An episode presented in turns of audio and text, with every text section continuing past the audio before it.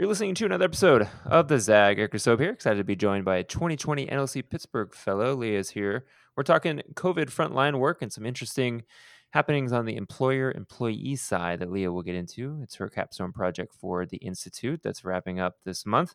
Thanks so much for tuning in this episode of the Zag. Let's get to it.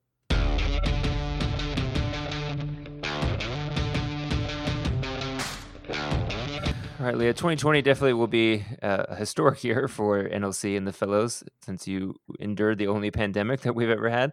What was it like going from the in-person experience to the virtual experience? Right, so it's it's been a, an interesting experience in the sense that what initially drew me to NLC was the opportunity to connect to other leaders in the Pittsburgh community. So having these in-person meetings has been super valuable. However, um, our institute has done a great job orchestrating different online trainings um, to satisfy the different requirements each month. And in turn, it's allowed me to interface with other fellows at institutes across the country. So, in that sense, um, it's been a really rewarding experience because I've had this opportunity to meet and interface uh, with all these different um, cities and different uh, stakeholders in the organization uh, that I otherwise would not have had the opportunity to work with. And it's interesting to talk to fellows in different parts of the country for for this podcast because you get an interesting snapshot of where cities and states are in terms of their response to opening back up. How would you describe where Pittsburgh is uh, on this Friday afternoon? Where we're at, like May, what is it, May twenty second today? Yep, May twenty second. Um, so I've largely, when this all started, I was actually splitting my time between Pittsburgh, Pennsylvania, and Austin, Texas. Uh, my work requires me to travel a fair amount, and watching the uh, divergent approaches. Um, in Texas against Pennsylvania has been um, certainly an educational experience. Um, Pittsburgh was one of the earliest cities to lock down in uh, Pennsylvania. We have a very low daily case growth rate. Um, I've been extremely impressed with Governor Wolf's leadership um, at the state level and then at the local level. Mayor Peduto and the local um, officials have done an excellent job in terms of risk assessment and analysis and providing straightforward and concise information about um, social distancing, about quarantine, um, and about what steps and metrics are necessary to slowly reopen uh, the local businesses and uh, city city works. Yeah, and in terms of business and employers, I know for NLC, your capstone project touches on on this concept of of looking closely at how workplaces are treating employees in COVID times. Gives folks a little bit of background on what you're working on. Sure. So um, I actually work in the tech sector, and this is something that I've been very interested in, which is how tech ethics influence, um, or like the ethics that are in place in technology, how they influence people's work, um, especially at the employee level rather than at the organizational or executive level. Um, I made the decision to reorient my capstone towards creating a database of um, employee experiences during the pandemic, especially since we're facing just astonishingly high unemployment. And uh, what's likely to be the beginning of, of a drawn out recession, I think it's really important to provide information to employees about how different companies and employers have managed the COVID 19 crisis. And this is everything from providing PPE to workers to um, taking every effort to allow uh, workers to work from home to making layoffs that maybe were presented as being part of the COVID 19 uh, economic disruption, but may have actually just been. Um, a convenient opportunity to shrink the workforce. Um, and, and I, am really interested in creating this repository of experiences and feedback anonymously from different employees um, based on their experience um, and what they've uh, encountered at work, with the idea that this could eventually be a resource for people when it comes to making decisions about where to bring their talent and where to work. And then in terms of the questions that are on this anonymous survey, what kind of things can people expect to see? Sure. So uh, a lot of the questions are fairly straightforward. Um, asking what industry your company was in, um, how, how large the company is, you know, 0 to 50, 51 to 100, et cetera. Um, the seniority of the employee, where they're located, um, and then taking an assessment of each employee's um, evaluation of the company responses. For instance, like did the employer issue any internal statements about the COVID 19 pandemic? Um, has the employer instituted any kind of special accommodations? So, so you see some employers are offering um, more paid sick time or PTO or flexible work schedules.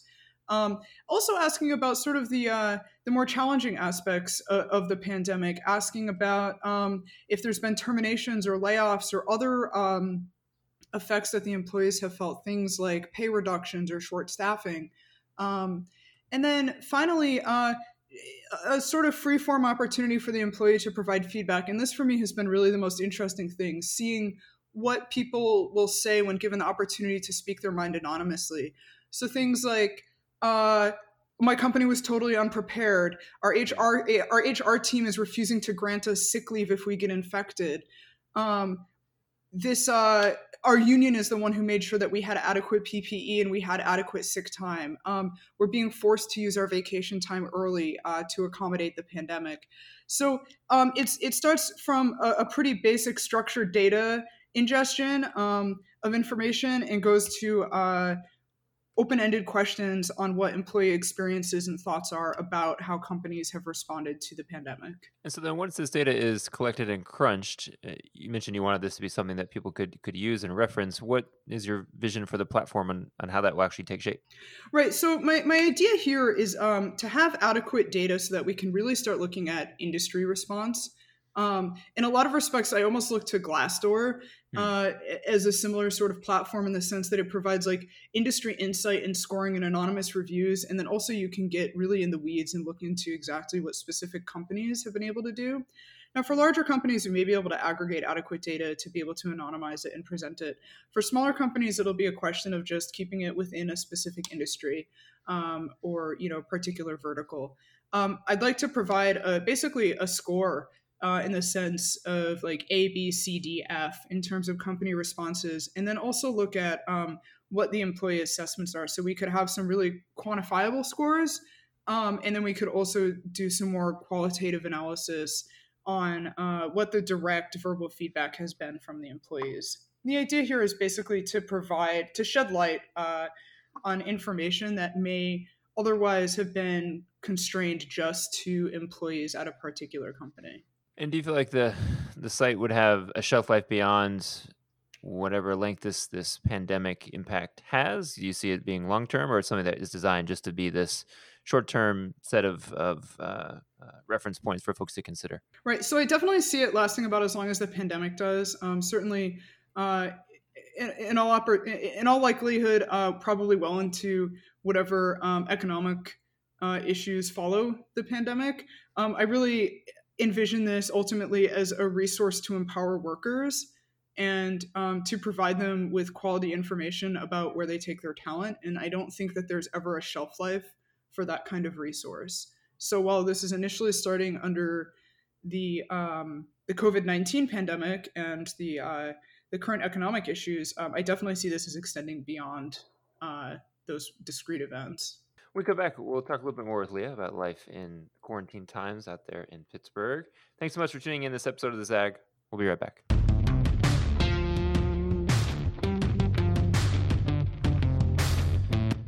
Leah, I'm always interested in how people end up transforming their their homes or apartments or, or, or condos where they live during these these weird shelter in place times. What things have been added or removed from your place where you're staying all these days after days after days? Oh my God, it's so funny you're asking that. Uh, so I actually, I, I, have the good grace of living alone in a in a fairly spacious um, loft conversion in Pittsburgh. Um, the cool thing about Pittsburgh is living here is basically arbitrage. Um, it has a great tech sector and very very low rent as someone coming from New York. Um, so I basically have moved all of my kitchen and kitchen table stuff into the corner of my apartment and basically have a functioning gym at this oh. point oh. in my kitchen. Uh, I have a rowing machine, I have an air bike, I have a barbell, um, and uh, I've been using my kitchen island to uh, to load the barbell for squats. So I assume I'm probably never getting my deposit back, but that's okay. Is um, there a squat a squat rack in squat rack in your yeah. future, or can you jimmy one up, or how does that work? Um, you know, I don't, I don't have one yet. Uh, probably at some point. Um, if you were ever, if you're an investment investor, there's definitely like a futures opportunity in gym equipment right now because getting anything is very difficult. Um, and I've sort of pieced together a, a respectable home gym by setting up different alerts with uh, different retailers hmm. to buy things. And then, in terms of what you see in the gym industry going forward, what do you think it'll end up looking like? Oh my goodness. Um, I'm sort of an avowed gym rat, and I can't possibly imagine going back into a public gym for a very long time. uh, I mean, there were even even clean gyms before now were still pretty gross. Um, mm. and then I just read a report about. Uh, I, I, mean, basically, I think anything where we're having a lot of people in even remotely close quarters in an indoor environment is going to be verboten until there's some kind of either uh, successful medical intervention or vaccine. So whether it's a gym, a spin studio, a theater, a symphony, a concert, um, I think all of this stuff is sort of backburnered for the time being.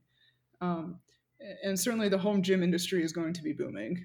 Yeah, I was, I was having a debate with a friend. You think of places like Equinox or, or 24 Hour Gym, those large places that you mentioned, it's going to be very hard. But I do wonder if there will be a uh, a boom in, in kind of small personal training gyms, especially if you can get uh, spaces that allow you to, you know, have kind of have like barn doors that open up and, and you can have some circulation and air in there and in a way that you could control the, the numbers pretty easily. So I'm very curious if there'll be some innovative approaches to kind of small class session stuff. You think maybe maybe even like a place like Orange Theory or even Soul Cycle mm-hmm. to some degree could adapt in a way that uh, let them survive. But yeah, I'd be really surprised if you see the the, the large gyms um, look like they used to look anytime in the next two to five years. Even I think it'll be that much of a extinction oh, yeah. level event. So yeah, it'd be interesting to see what kind of gym culture becomes in the next twelve to eighteen months. Right, certainly. Yeah, I, am totally with you. I think moving towards this sort of boutique or studio experience is definitely a possibility. Um, having like more one-on-one kind of training, um, and, and, I mean, we do see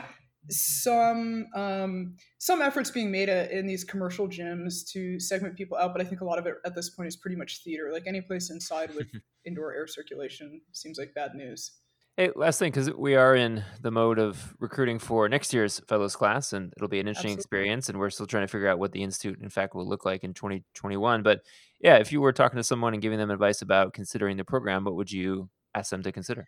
So, I think one of the most powerful parts of NLC is the opportunity to meet with, engage, and build a network of other community leaders that are outside um, your discipline. That was certainly what drew me in the opportunity to connect with people who had extraordinary civic involvement in leadership but were outside of the tech industry. Um, I think anyone who's looking to broaden their worldview um, and who is really genuine in their desire to do the work, uh, both personally and interpersonally, to um, grow in their commitments to their community and um, continue pursuing a progressive vision um, w- would be an excellent fit for NLC. Um, and, and I think the other thing too is you shouldn't really wait until you're totally ready. Like it's a huge opportunity to grow and develop. Um, and so even if you don't totally feel ready to take on the challenge, it's completely worthwhile. Um, super supportive. Um, and, and, the network you build is just extraordinary. Well said. And you can check out information on how to apply at newleaderscouncil.org. All the information is there. And if you want to catch up on past episodes of the ZAG to see what folks from the 2020 class across the country or alumni of the program are up to these days, get those at all the places you find your podcast SoundCloud, Spotify, Stitcher, all those places, they're there. Until next time, have a great weekend. We'll talk to you soon.